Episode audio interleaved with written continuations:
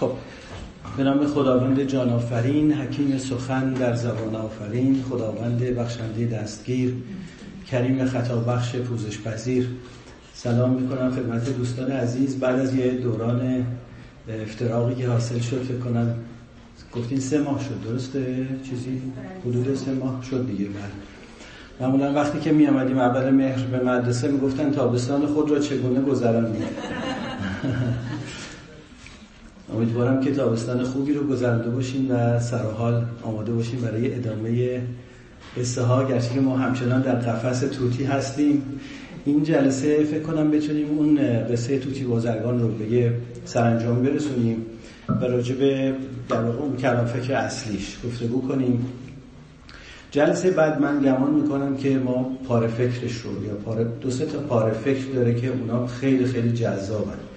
به اونام برسیم بعد از جلسه آتیش مثلا بریم سراغ حکایت بعدی که داستان چیز هست. عمر هست فکر می‌کنم. نه. داستان بعدیش چیه؟ من حافظم یادم می‌کنه حالا الان یادم میاد.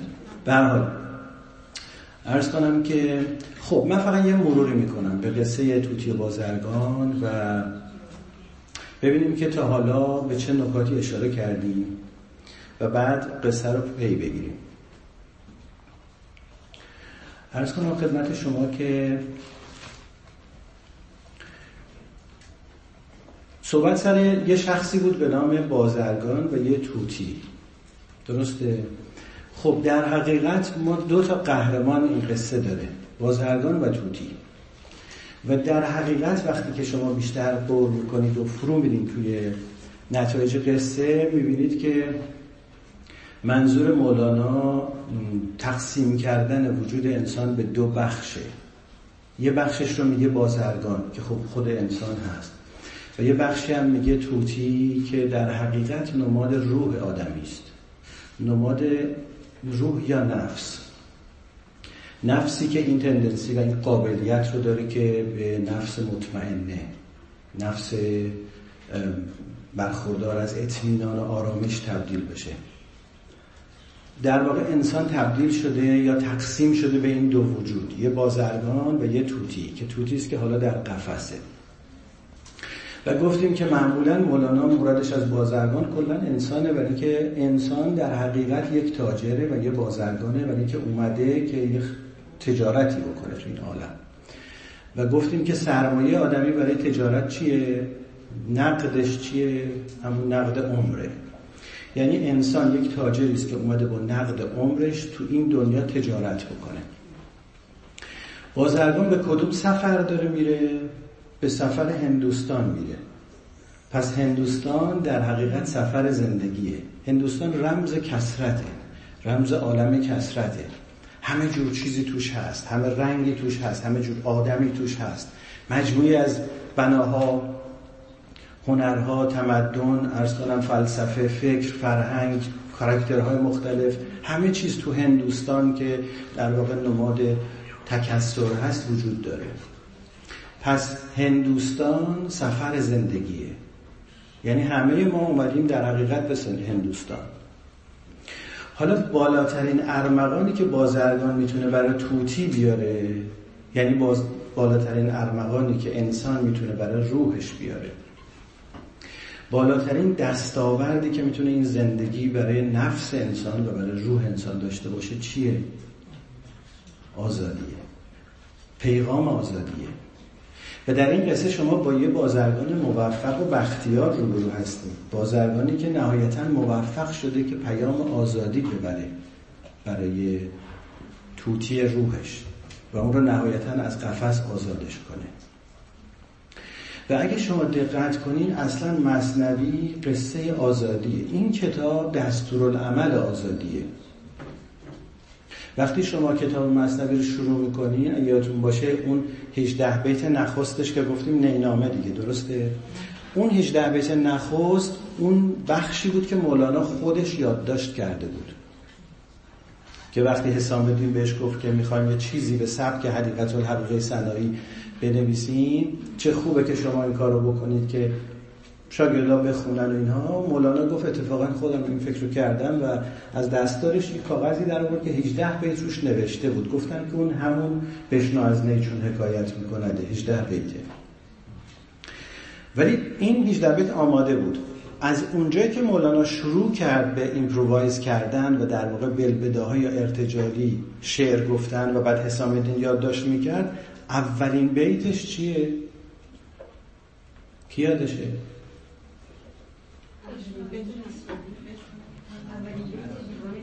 اولین بیت مصنوی مولانا بعد از نینامه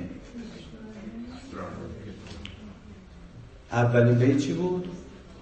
بند بکسل باش آزاده پسر چند باشی بند سیم و بند زر یعنی با مفهوم آزادی اصلا این کتاب شروع شده.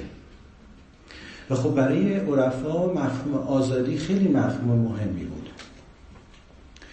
و این قصه در واقع اسارت و آزادی اصلا یک بس آمده. پرتکرار در ادبیات ماست به ویژه در مهمترین بخش ادبیات ما یا سنگینترین بخش ادبیات ما که ادبیات عرفانی یا تعلیمی است یا همون دیداکتیک لیترچره ما اون بخش ادبیاتمون از بین ژانرهای ادبیمون از همه فربهتر و چاق و چله داره ادبیات حماسی اون خب البته فردوسی شاهنامه فردوسی شاید چشم ادبیات فارسی است. ولی بیشترین حجم و ادبیات تعلیمی ما ادبیات همین دیداکتیک اشغال کرده. ادبیات نمایشیمون که خیلی کمه. خیلی مختصر لابلای بخش دیگه ادبیات باید پیداش بکنیم. بخش قناییمون هم البته خیلی مفصله. به نبنزه بخش تعلیمی. شاعرای ما دوست داشتن حتی در میانه هر بخشی حرفای تعلیمی بزنن. حتی شما شاعر فردوسی که عملا یک اثر حماسی ماست می‌بینید لابداش دائما به تعلیم می‌رسه. بعضی بخشاش مثل هفت خان و اینا قابلیت الگورایز کردن به مراحل عرفانی هم داره توش. خب پس داشتیم می‌گفتیم که این مفهوم اسارت و آزادی یک مفهوم خیلی پرتکرار در مصنوی است از دید مولانا سرور و مولا و راهبر در واقع رهبر چه کسی است؟ کیست مولا؟ آنکه آزادت کند. بند رقیت زپایت برکند. اصلا مولا و سرور به معنای حالا دوست بگیریم به معنای همون راهبر بگیریم. اون کسی که وسیله آزادی انسان رو فراهم می‌کنه. چون به آزادی نبوت هادی است مؤمنان را زنبیا آزادی است. ای گروه مؤمنان شادی کنید. همچو سر و سوسن آزادی کنید. و خب این مفهوم خیلی پرتکراره.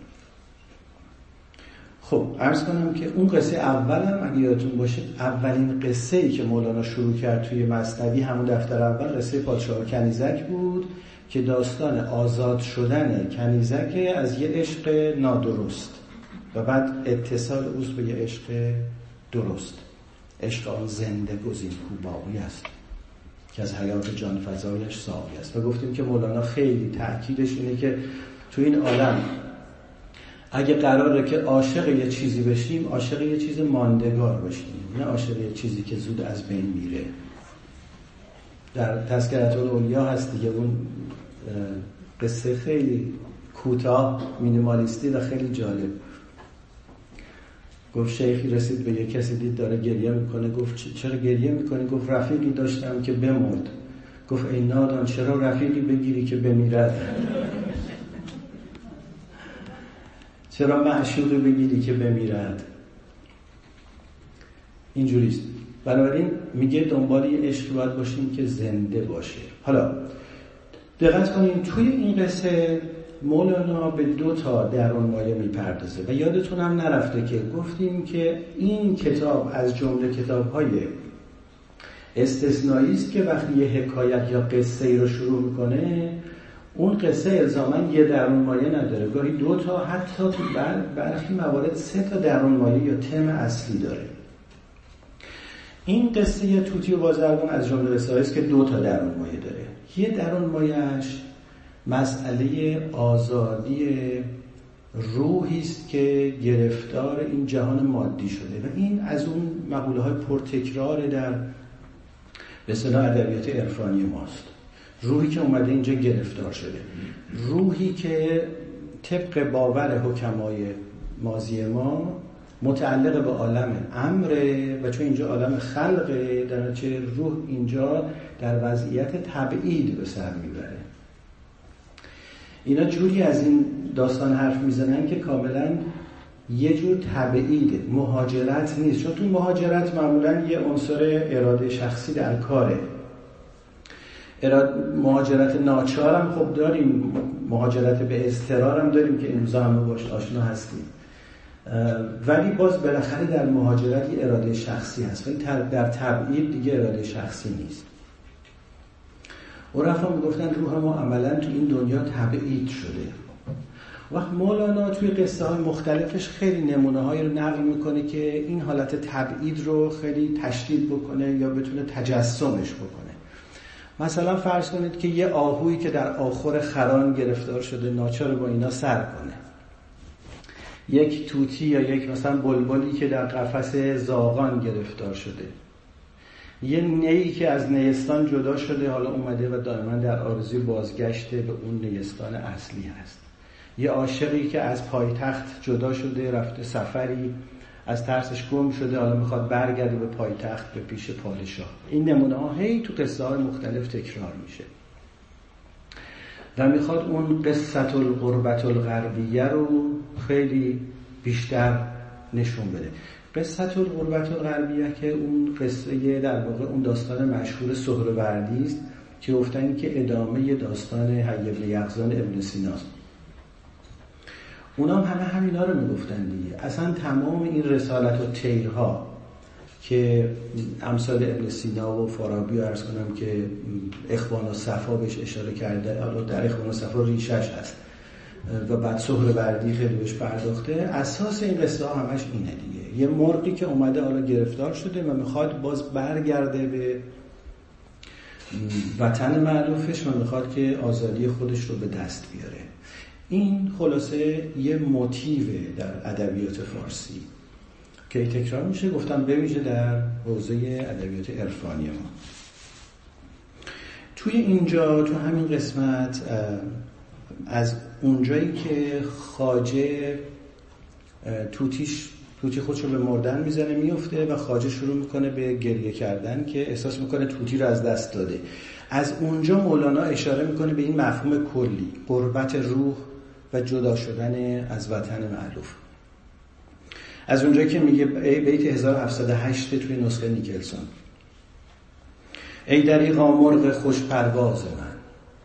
زنتها پریده تا آغاز من. این وقتی توتی افتاده حالا شروع می‌کنه یه چیزایی گفتن که شما می‌بینید دیگه گفتگو با توتی نیست. انگار با یک گفتگو با یک توتی اساتیری است. توتی من مرغ زیرکسار من ترجمان فکرت و اسرار من. توتی کاید ز وحی آواز او پیش از آغاز وجود آغاز او. اندرون توست آن توتی نهان. ببینی دیگه می‌رسه به یه مفاهیمی که روشنه که داره با اون به اصطلاح روح انسانی رو مخاطب قرار میده. اندرون توست آن توتی نهان. عکس او را دیده تو بر این و آن.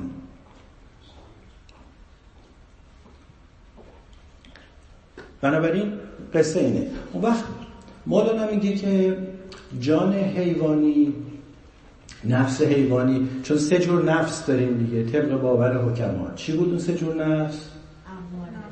نه نه. اون نفسی که نفس کلی توضیح شده در هستی. یکی نفس نامیه بود که می‌گفتن نفسی است که در حیوان در گیاهان وجود داره که موجب نما و رشد اونا میشه. یکی نفس حیوانی بود یا نفس غضبیه که در حیوانات هست یکی هم نفس ناطقه است که در انسان هست. حالا جالب اینجا در واقع توتی رمز نفس ناطقه قرار گرفته چون توتی هم در حال بچه ممیزش با پرنده های دیگه اینه که اهل نطقه گفتگو می‌کنه. مولانا میگه نفس حیوانی خیلی چیز نداره خیلی مشکلی با بودن در این دنیا نداره خیلی فیلش یاد هندوستان نمی‌کنه. هرچند که معتقده که اصولا نفسی که جان رو در پدیده ها پدید میاره یعنی در واقع در گیاهان در حیوانات و اینها. به هر حال اون جنسش فرق می‌کنه با بدن عنصری. ولی معذالک به هر حال جان حیوانی خیلی دچار فرقت و هرمان در این دنیا نمیشه. اون مشکلی نداره. جان انسانیه که به خصوص اگه هرچی بیشتر پالایش پیدا می‌کنه یاد هندوستان میفته یاد وطن میفته این بیت هم قبلا خونده بودیم که گفت خر نبیند هیچ هندوستان به خواب. خر خواب هندوستان نمی‌بینه. فیله که یاد هندوستان خواب هندوستان می‌بینه. یا توتی. خرز هندوستان نکرده است اختراع اصلا انگار که اون از اون جدا نشده فیله که اصلش مال هندوستانه. جان همچون پیل باید نیک رفت. یه جان درشت فربه تربیت یافتی مثل فیل می‌خواد. تا به خواب و هند داند رفت تفت. تا با شتاب تو خواب بره به سمت هندوستان. اذکر الله کار هر اوباش نیست. ارجعی بر پای هر پلاش نیست. همون ارجعی که در واقع نفس مطمئن رو دعوت می‌کنه. خب این یه نکته بود نکته کلی بود. اما یه درونمایه دیگه هم وجود داره. اون درونمایه دوم چیه که تو این قصه مورد نظر مولاناست اون درونمایه دوم گرفتار شدن توتی در قفس به خاطر آوازش و به خاطر در حقیقت شهرت طلبیش. برای اینکه می‌خواد دوست داشتنی باشه می‌خواد مشهور باشه. یعنی مسئله اشتهار خلق. پس میشه دومین درون مایه اون یه درون کلی بود. مرغ روحی که می‌خواد آزاد شه به وطنش برسه به اون دنیای پر آرامشش برسه از این جهان پر ازدهام پر اضطراب می‌خواد زودتر برسه به اون حوزه صلح کل و اونجا یه آرامشی برای خودش پیدا کنه و اتصال پیدا بکنه رؤیت رو ببین به رؤیت وصل بشه مثلا. و یکی دیگرش این بود که توتی نماد یک انسانی است که دلیل تو قفس افتادنش اینه که شهرت طلبه. دنبال شهرته کدومش حالا در نمایه اصلی این حکایته؟ کدوم فرعی محسوب میشه؟ کدوم باید بگیم اصلیه؟ شهرت طلبی رو بگیم اصلیه؟ موافقین؟ خب اگه شهرت طلبیه دلیلتون چیه براش؟ گفتیم از کجا می‌فهمیم که یک مفهومی در مایه اصلیه؟ یادتونه؟ کی یادشه؟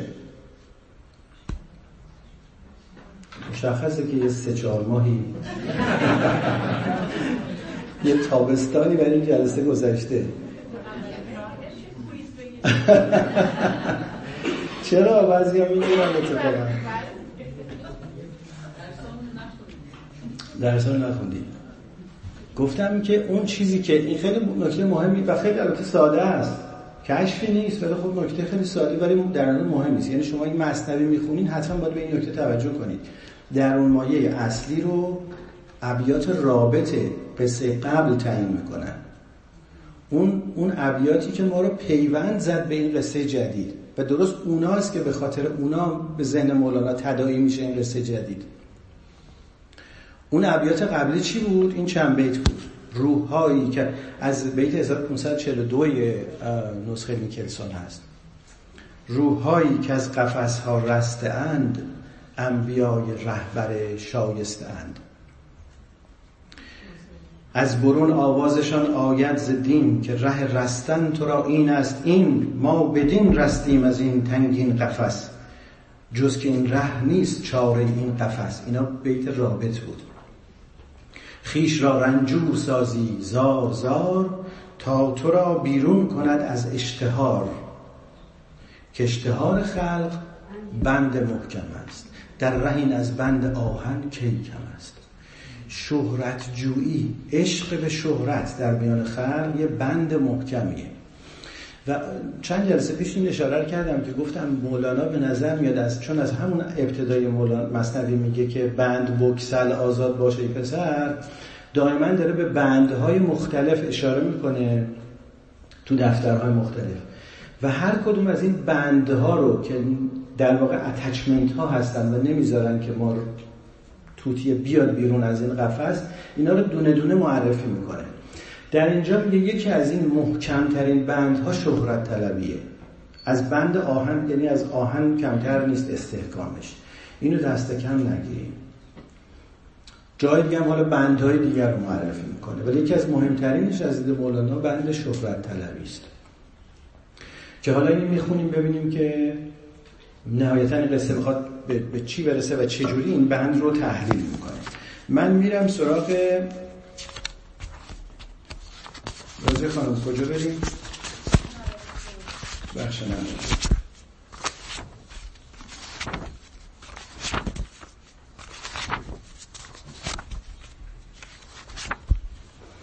خیلی خوب. بس دراز است این حدیث خاجه گو تا چه شد احوال آن مرد نکو خاجه در آتش و درد و هنین صد پراکنده همی گفت این چنین. گه تناقض گاه ناز و گه نیاز گاه سودای حقیقت گه مجاز.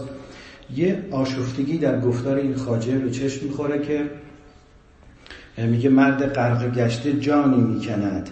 دست را در هر گیاهی می‌زند. روشن دیگه. مرد غرق گشته می‌خواد به هر چیزی دست بزنه که تا نجات پیدا کنه. اینجا مرد, مرد غرق گشته کنایه از عاشقه. تا کدامش دست گیرد در خطر دست و پای می‌زند. از بیم سر دوست دارد یار این آشفتگی. کوشش بیهوده به از خفتگی. اصلا این کوشش که ناشی از قلبه عشق داشتن یه معنایی در زندگیه و اون معناست که ما رو وامی داره که جستجو کنیم. یادتونه گفتیم این عالم عالم جستجو. هر کسی در جستجو یه چیزیست و اون جستجوست که هویت ما رو تشخیص می... تشکیل میده. اینکه هر کسی هر چیز که در جستن آنی. آنی. هویتت اصلا تعریف شده توسط اون چیزی که زندگی تو گذاشته در جستجوش اون همون هویت خودته. اون عنصر اصلی هویت بخش توست. خب اینجا میگه که دوست داره. یار خداوند این این آشفتگی رو اینکه آدم تلاش می‌کنه برای اینکه معنا پیدا کنه برای زندگیش اینو دوست داره. معلومه این آدم زنده است. هنوز دنبال هدف و آرمان و معناست. آن که او شاه هست او بیکار نیست. ناله از وی طرفه او بیمار نیست. اون که خودش پادشاهه اون بیکار نیست. یعنی احتمالا خداوند رو میگه اینجا. حالا بعضی شارحین حدسای دیگه زدن ولی خداوند رو میگه. می‌خواد میگه خدا خودش بیکار نیست. چرا؟ چون میگه کل یومن هو فیشان دیگه یا فیشان.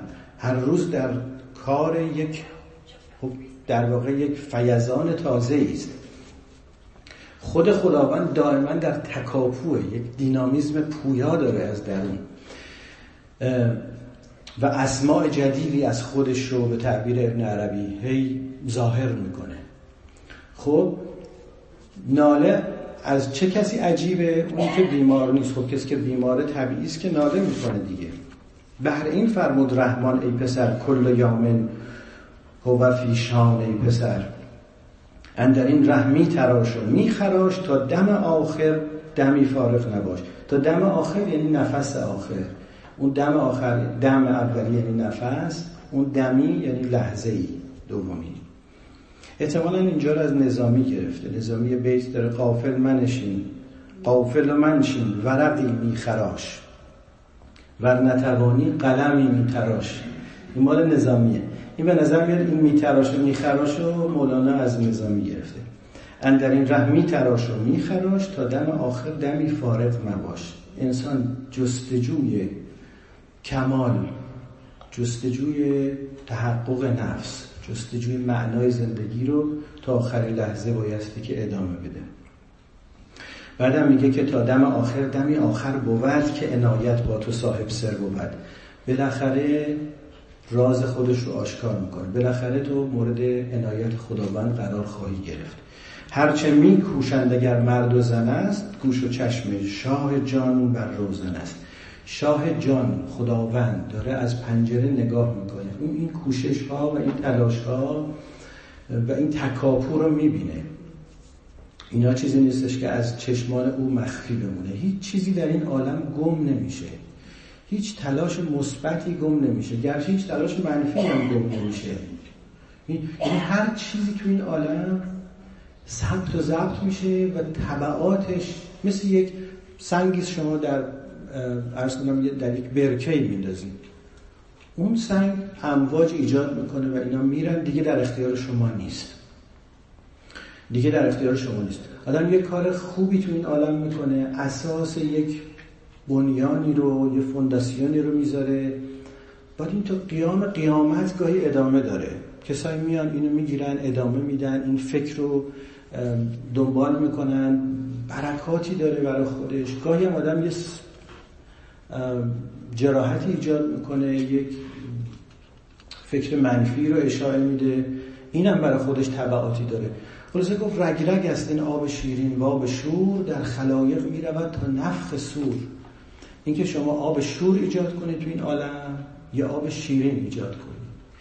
این نهر ادامه داره. تا قیامت همجوری این نهر داره میره.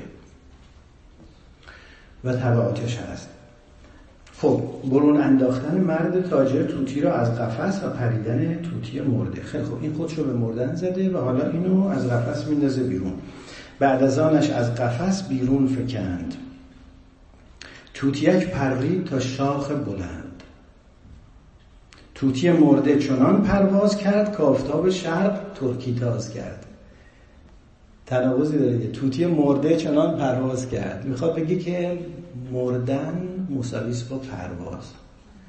توجه می‌کنید یکی دیگه از اون نکاتی که باز پربس آمده در مصنوی مولانا و اینو شما توی آثار عطار و صنایی هم می‌بینید که خب لابد خیلی هم شنیدین دیگه. معروفه. این مفهوم مرگ پیش از مرگ.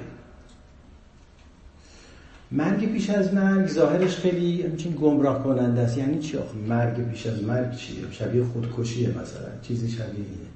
ولی مولانا و عرفا پاکی برداشت دیگه از این دارن. مرگ پیش از مرگ رو که در واقع همون گسستن از اون attachment هاست و نهایتا وقتی تو غور سخنشون بریم می‌بینید گسستن از attachment ها نیست. چون ما هیچ وقت نمی‌توانیم از attachment ها اصلا بگسلیم. این مثل امکان پذیر نیست.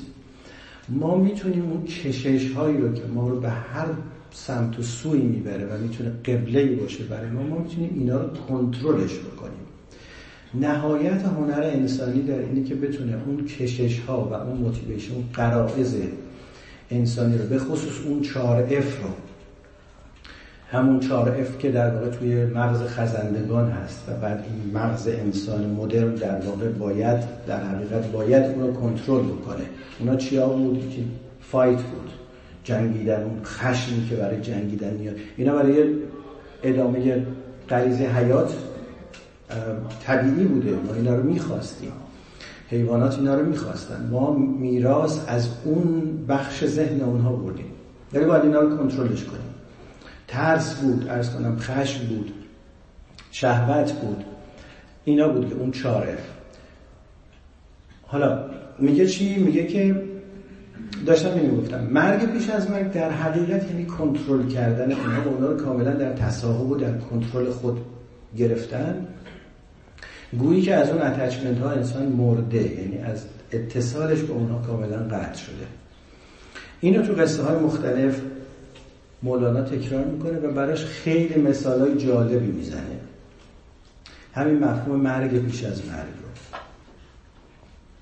و می‌خواد بگه انسان نهایتا به اون آرامش و اون تومعنینه و اون در واقع سکونت ذهن نمی‌رسه مگر اینکه بتونه از تلاطم اینها عبور کنه از این چیزهایی که کاملا ذهن رو به تلاطم میاندازن بتونه از اینا رد شه. کشتی خودش رو به صلاحت به سلامت ببره. بنابراین میگه تا نمردی نبردی. نمی‌تونی ببری. پیش از آن که این مردن رو در همین عالم تمرین کنی. قبل از اینکه اون مرگ منقضی بیاد انقضا کننده حیات بیاد. یه مثال خیلی جالبی داره. قصه همون صدر بخارایی. دو بار داستان صدر بخارایی رو میگه یه بار اون داستان عاشق صدر بخاراست یکی هم اینجاست. میگه که یه امیری داشت بخارا و این عادتش این بود که اینو دارم تو پرانتز میگم. برای تجهیز این قصه میگم. میگه که این امیر بخارا عادتش این بود که روزا میومد بیرون بخارا خب شهر خیلی مهم و معظمی بود ولی توش خیلی هم فقیر و بیچاره و گرفتار داشت.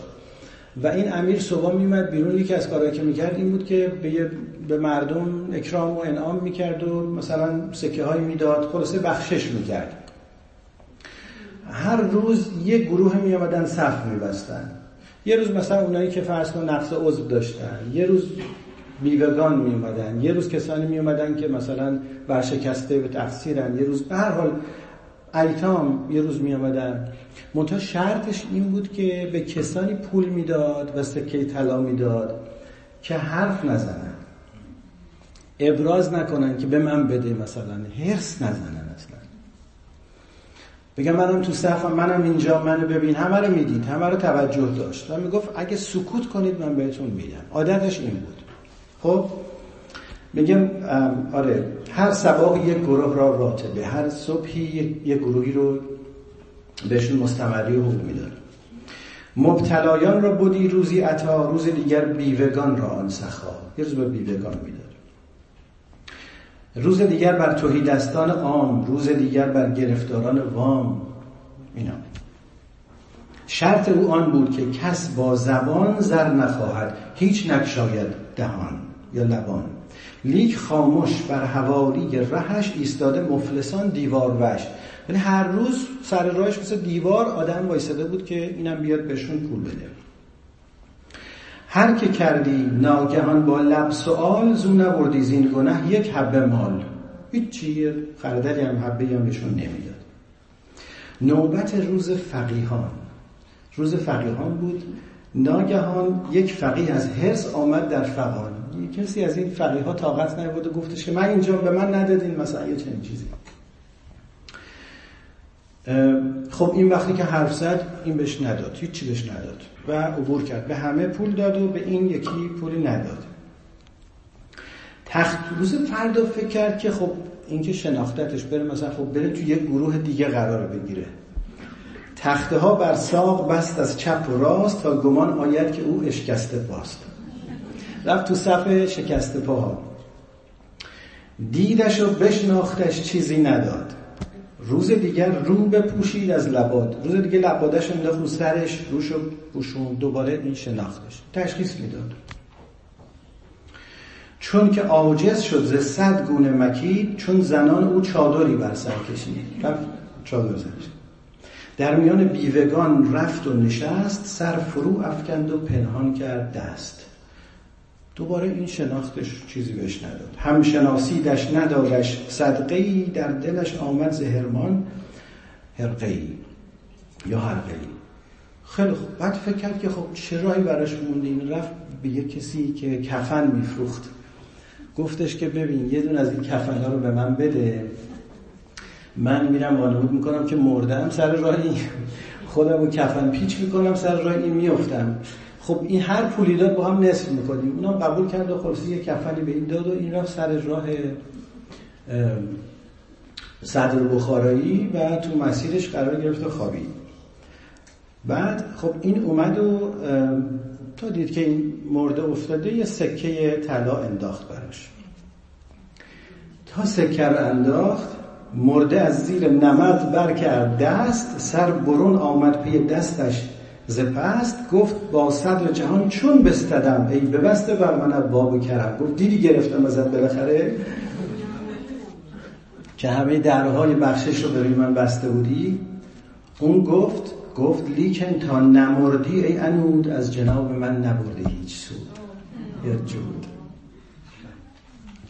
آره گفت لیکن تا نمردی ای انود از جناب من نبردی هیچ جود.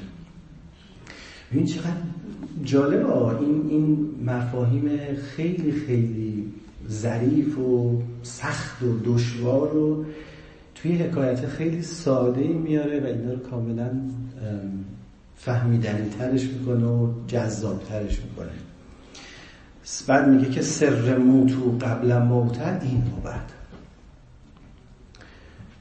کس پس, کس پس مردن قنیمت ها رسد.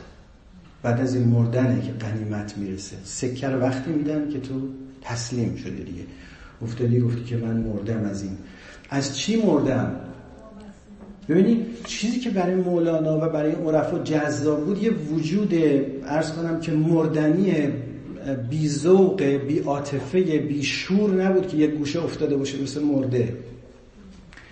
نه اصلا این نیست. از هرس مردنه.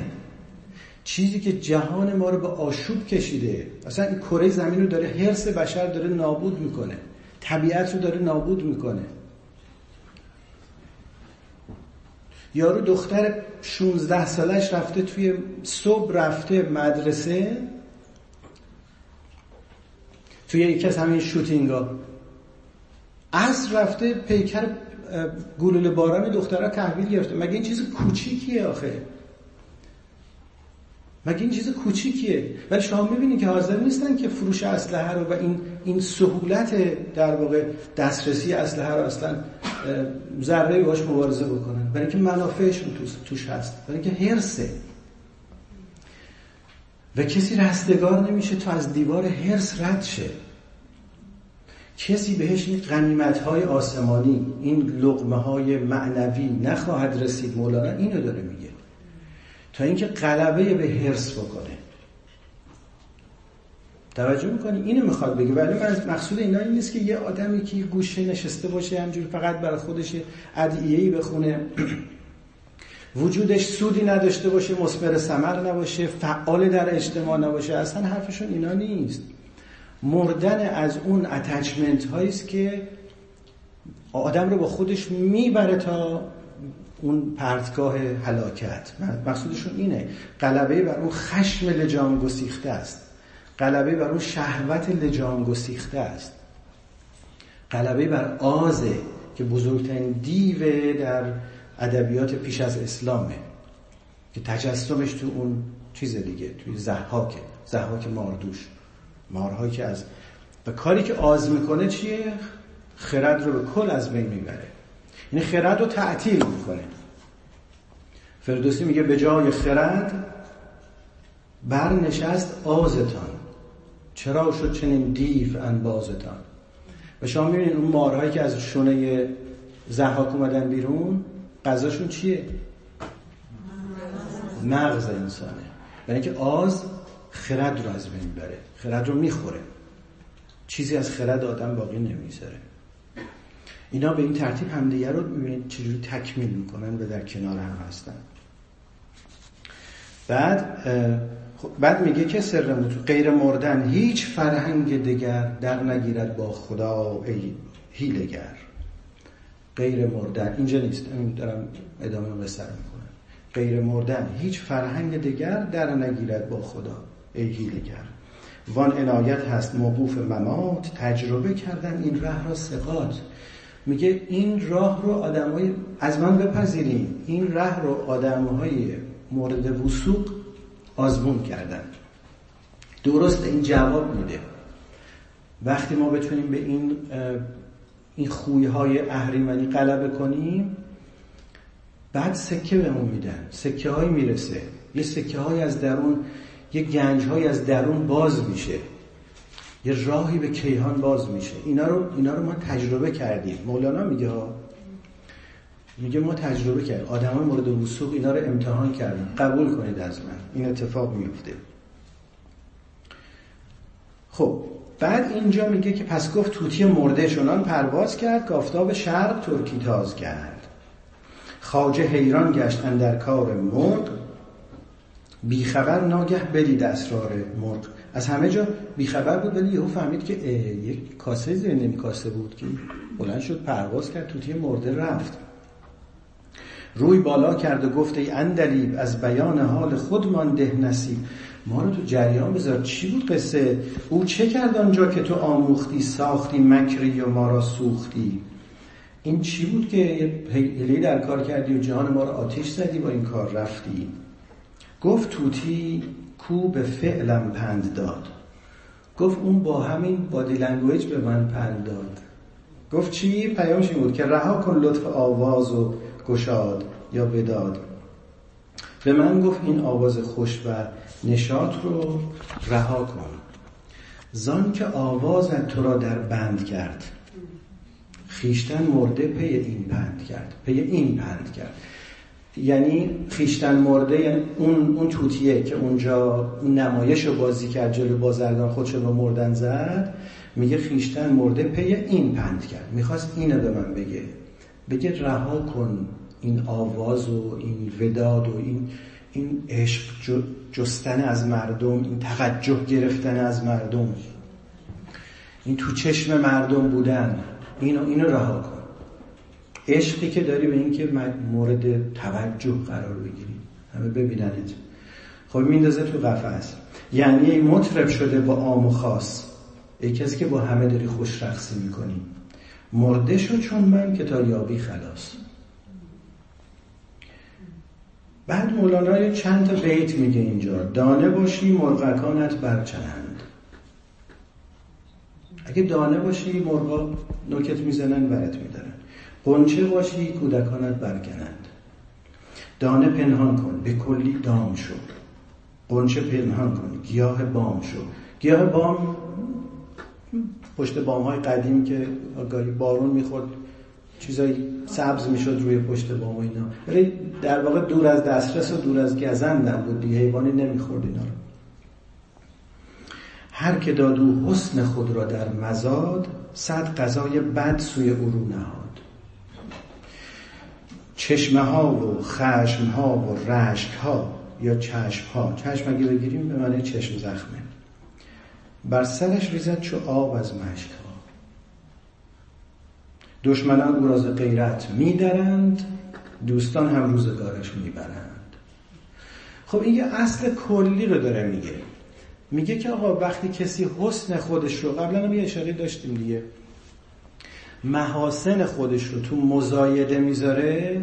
یعنی بیاین نگاه کنین من چه مزای چه محاسنی دارم. یه اتفاق طبیعی میافته. خب؟ بعضی خودشون فکر می‌کنن که مولانا داره میگه که آقا کسی اصلا از هنرهای خودش دم نزنه. خب این امکانش نیست. مگه میشه؟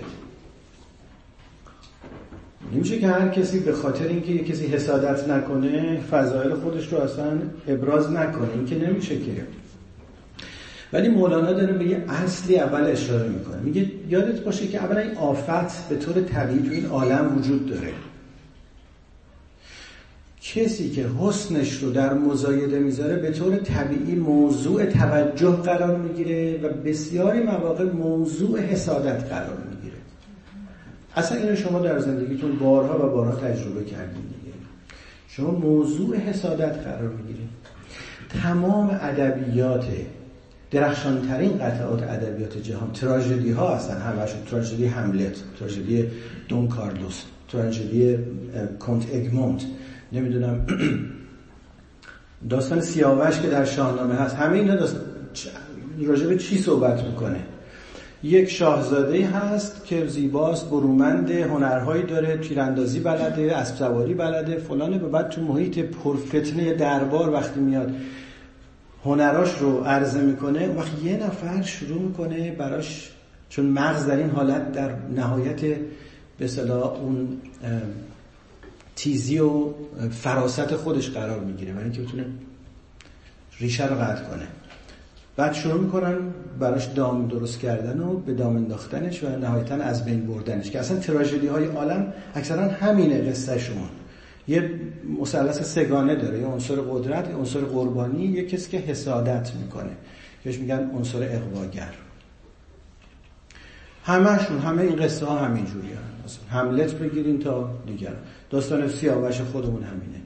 چرا اینو بگیم؟ قدیمی ترین قصه ای که داریم توی پنچاتانترا اون چیه؟ کلیل دمنه. قصه کلیل دمنه همینه دیگه. شنزبه اومده تو دربار شیر. و اصلا کاملا زندگی ماست. کلیل دمنه یه اثر کاملا مردم شناسی و جامعه شناسانه است شنزبه یه گاویه اومده خیلی فضائلی داره. ولی مورد حسادت دمنه قرار می‌گیره. کاری می‌کنه که شیر بالاخره اینو بکشه بخورتش شیر سلطانه. و این قصه ها همش همینجوره وقت شما این نگاه کنید می‌بینید قصه قانون مقام فراهانی همینه. قصه امیر کبیر همینه. قصه توی چیز حضرت یوسف که اصلا شکل کلاسیکه در واقع حسد برادران درسته. قصه همین داستان بیهقی حسنک وزیر. قصه حسنک وزیر اصلا خب درسته که اینا همشون یه قصه های دیگه اطرافشون هست یعنی سیاست اطرافش هست. ولی به حال شما می‌بینید نقش اون بوسهل زوزنی اونجا تو حسادت خیلی قویه. یعنی بالاخره اون بوسهل زوزنیه که اینا از بینش می‌بره نهایتا. به هر حال قصه سیاست هم باشه یعنی در حقیقت اون کسی که داره فضائلی هست داره چیکار می‌کنه؟ داره منافع کسای دیگه ای رو تهدید می‌کنه. و اونا بلا فاصله شروع می‌کنن این رو تلاش می‌کنن که از میان برش دارن. مولانا این اصل رو داره میگه. این آقا یه قانونمندی تو این عالمه. هر که داد حسن خود را در مزاد صد قضای بد سوی او رو نهاد. حیله ها و خشم ها و رشک ها بر سرش ریزد چو آب از مشک ها اولا یک، یکی از آفت ها اینه. خب؟ بعد میگه که دشمنان او را غیرت میدارن دوستان هم روزگارش می‌برن آن که قافل بود از کشت و بهار او چه داند قیمت این روزگار؟ در پناه لطف حق باید گریخت. کو هزاران لطف بر ارواح ریخت. واقعا میگه که باید در پناه لطف خداوند آدم فرار کنه. یعنی آدم باید پناه به خدا ببره. از آفاتی که همیشه در مسیر زندگی آدم هست توسط این دسیسه ها توسط کسانی که منافعشون با وجود شما تهدید میشه کسانی که شما به محض اینکه یه وجود مثبت مؤثری از خودتون ارائه میدین کارداشون به کار میفته ظاهرا لبخند می‌زنن ولی توی ذهنشون تناب دار شما رو میبافن باید به خداوند پناه برد تا پناه یابی آنگه چون پناه آب و آتش مر را گردد سپاه. تو وقت یه پناه اینجوست نوح و موسی را نه دریا یار شد نه برعداشان به کین قهار شد مثال توی فرهنگ قرآنی می‌زنه. از حضرت نوح که نجات پیدا کرد موسی. آتش ابراهیم را نه قلعه بود تا برآورد از دل نمرود دود. کوه یحیی را نسوی خیش خواند قاصدانش را به زخم سنگ راند. مثال هایی توی از ادبیات فرهنگ دینی و اینا می‌زنه. هرچند که آقای مرحوم فروزانفر گفتن که این در مورد من جایی پیدا نکردم. البته من دیدم که نیکلسون میگه در مورد یحیی جان بپتیست در اون اشاره می‌کنه ظاهرا مثل اینکه هست همچون قصه ولی آقای فروزانفر نوشته من در هیچ منبعی پیدا نکردم و به, به الیاس نبی نسبت میده این قصه رو. که از بنی اسرائیل رو یه شاه بنی اسرائیل فرار می‌کرده کوه مثلا بهش پناه میده. یه چنین قصه ای بوده. کوه یحیی را نسوی خیش خواند قاصدانش را به زخم سنگ راند قاصدان یعنی دشمنانش اونایی که قصد جانش رو کردن. گفت یحیی بیا در من گریز تا پناهت باشم از شمشیر تیز. در حال باید یه چیزی آدم پناه ببره. خب.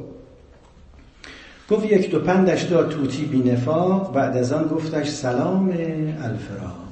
یه پنده بهش داد و بعدم باش دیگه خدافزی کرد. خاجه گفتش فی امان الله برو. خاجه رضایت داد. اینکه انگار این لحظه که خاجه دیگه با توتی انگار یکی میشه. انگار آزادی و آزادی خود اینم هست. مرمرا اکنون نمودی راه نو. به من یه راهی نشون دادی. خاجه با خود گفت که این پند من است. راه او گیرم که این ره روشن است. جان من کمتر ز توتی کی بود؟ جان چنین باید که نیکو پی بود. بعد به مطلب اصلی می‌رسه. اگه می‌خواد نتیجه بگیره از این قسمت. میگه که مذرات تعظیم خلق و انگشت نمایی شدن. این, این که آدم نه که تعظیم خلق چون تعظیم کردن خلق به انسان که خب البته یه چیزیست که به طور طبیعی اتفاق میفته. شما به محض اینکه صاحب یه فضائل میشین یه عده احترام می‌کنن در این شکی نیست. اینجا مقصودش طلب تعظیم خلقه. یعنی کسانی که اعتماد به نفسشون رو از این دریافت می‌کنن. که خلقی بهشون تعظیم بکنن. اون تعظیم حالا چه به این نیت باشه چه تعظیم عادی باشه مولانا اصلا میگه این تعظیم خلق خودش یه آفته. میگه هر کرا مردم سجودش می‌کنن زهرها در جان او میآکنند. اصلا شما به محض اینکه بت سازی می‌کنیم دیگه یعنی بت می‌سازیم. وقتی که ما ایرانیام خیلی این عادت قومی و تاریخی ما هم هست. که اقراق می‌کنیم توی تعظیم بردن به اشخاص و قلوف کردن در مورد اونها یه قدری مثلا افراد کردن در ستایش اونها. اینا خودش قشنگ او رو مسموم لغمه های قدرت می‌کنه. و اگه خودشون ابتدام ادعایی نداره بعد ادعا پیدا می‌کنه. یعنی به زور اون ادعا رو تو دامنش می‌ذاریم اصلا. اگه خودش هم نکنه ما این کار رو می‌کنیم. تن قفس شکل از تن شد خار جان. در فریب داخلان و خارجان. داخلان و خارجان این آیندگان و روندگان. هوا آرزوها اینها. اینش گوید من شدم همراز تو. وانش گوید نی من هم انباز تو. در رجبه معاشرین دروغین حرف می‌زنه. میگه یه عده دور آدم جمع میشن برای اینکه نزدیک بشن به اون کسی که حالا کانون توجه کانون قدرت کانون شهرت بعد میان ابراز علاقه می‌کنن ابراز نزدیکی می‌کنن.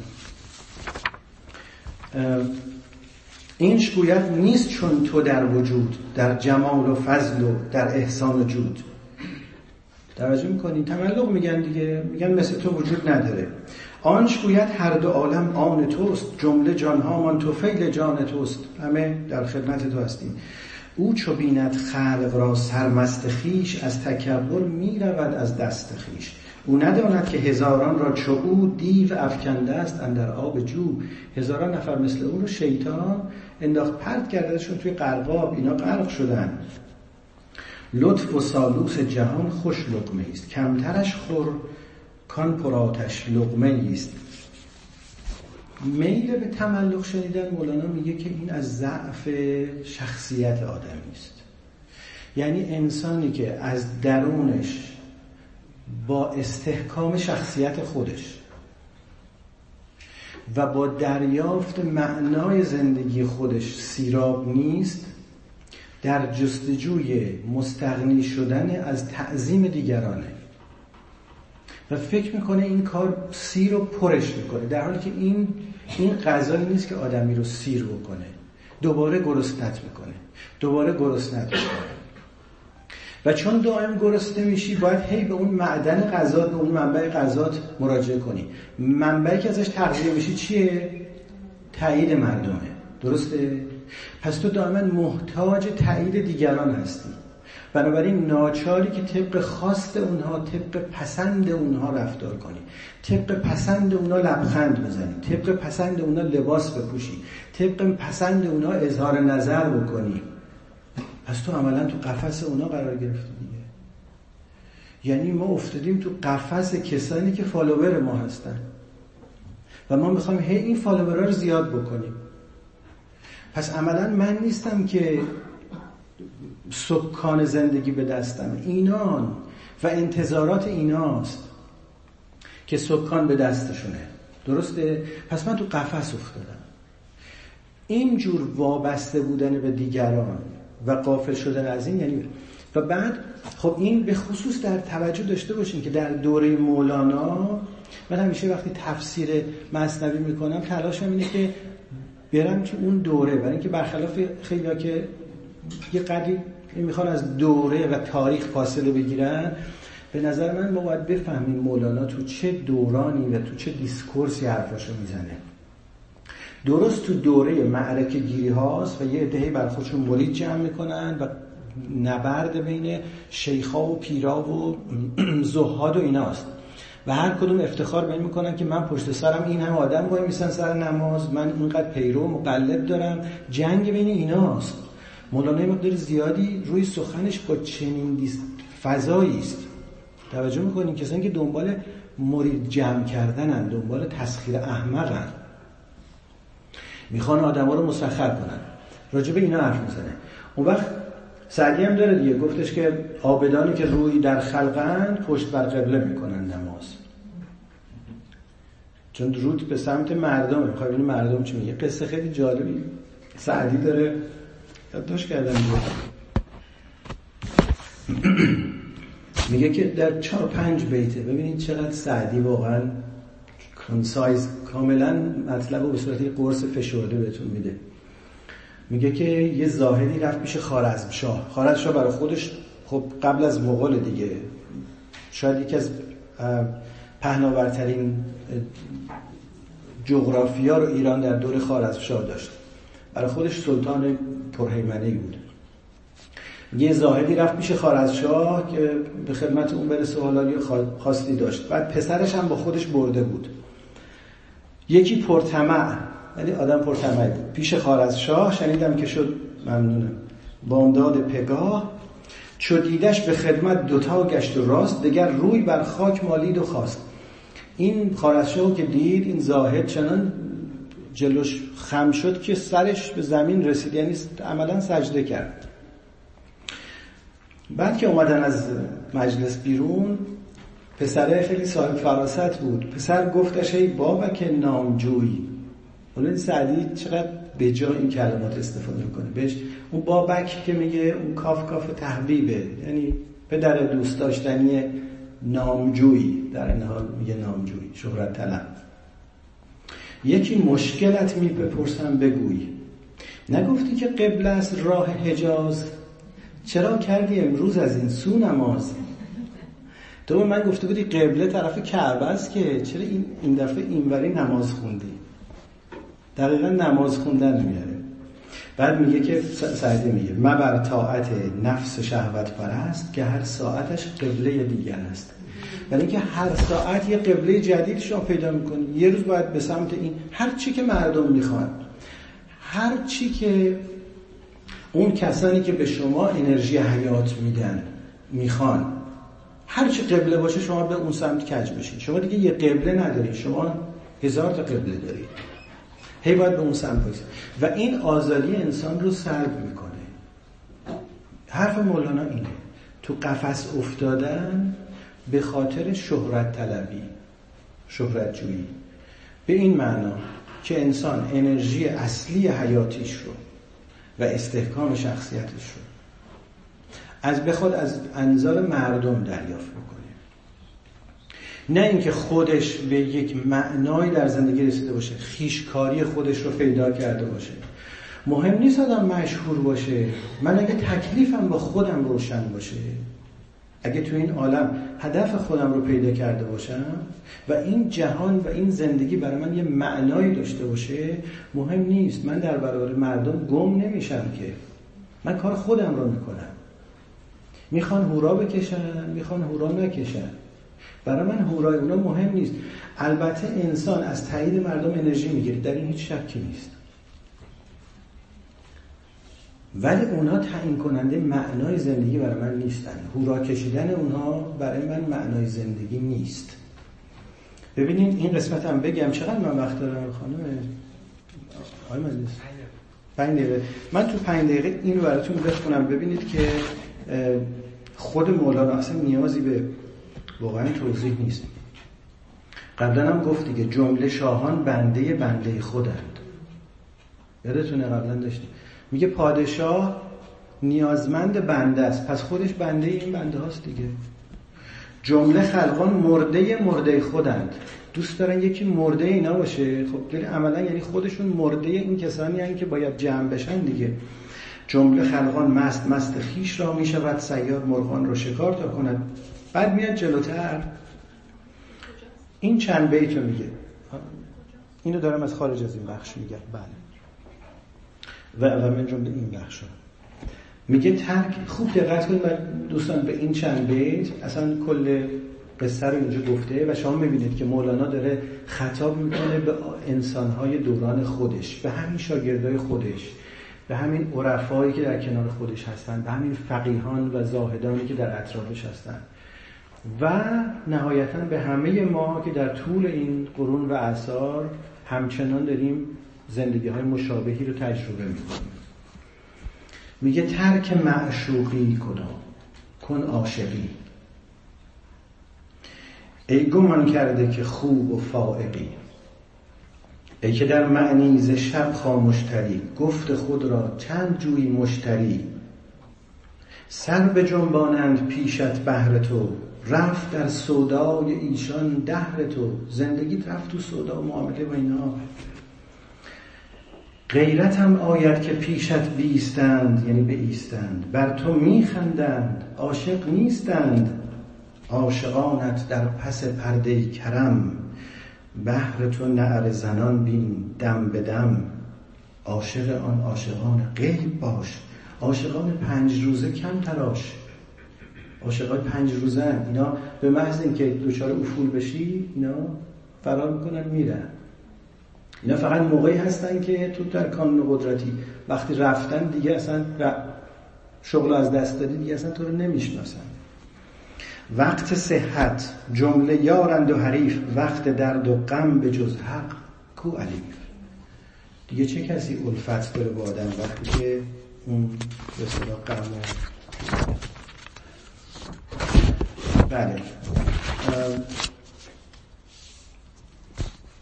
یه ذره موند. خب ما در واقع در الان پرسش پاسخ داریم. درسته یا این نه یا اینکه اصلا باید بریم سراغ چون ما امروز خوشبختانه بخش موسیقی هم داریم و حیفه که اون بخش پنج دقیقه. خیلی خوب. پنج دقیقه پرسش و پاسخ. خسته نباشید. شما اینجا این من شما گرفتم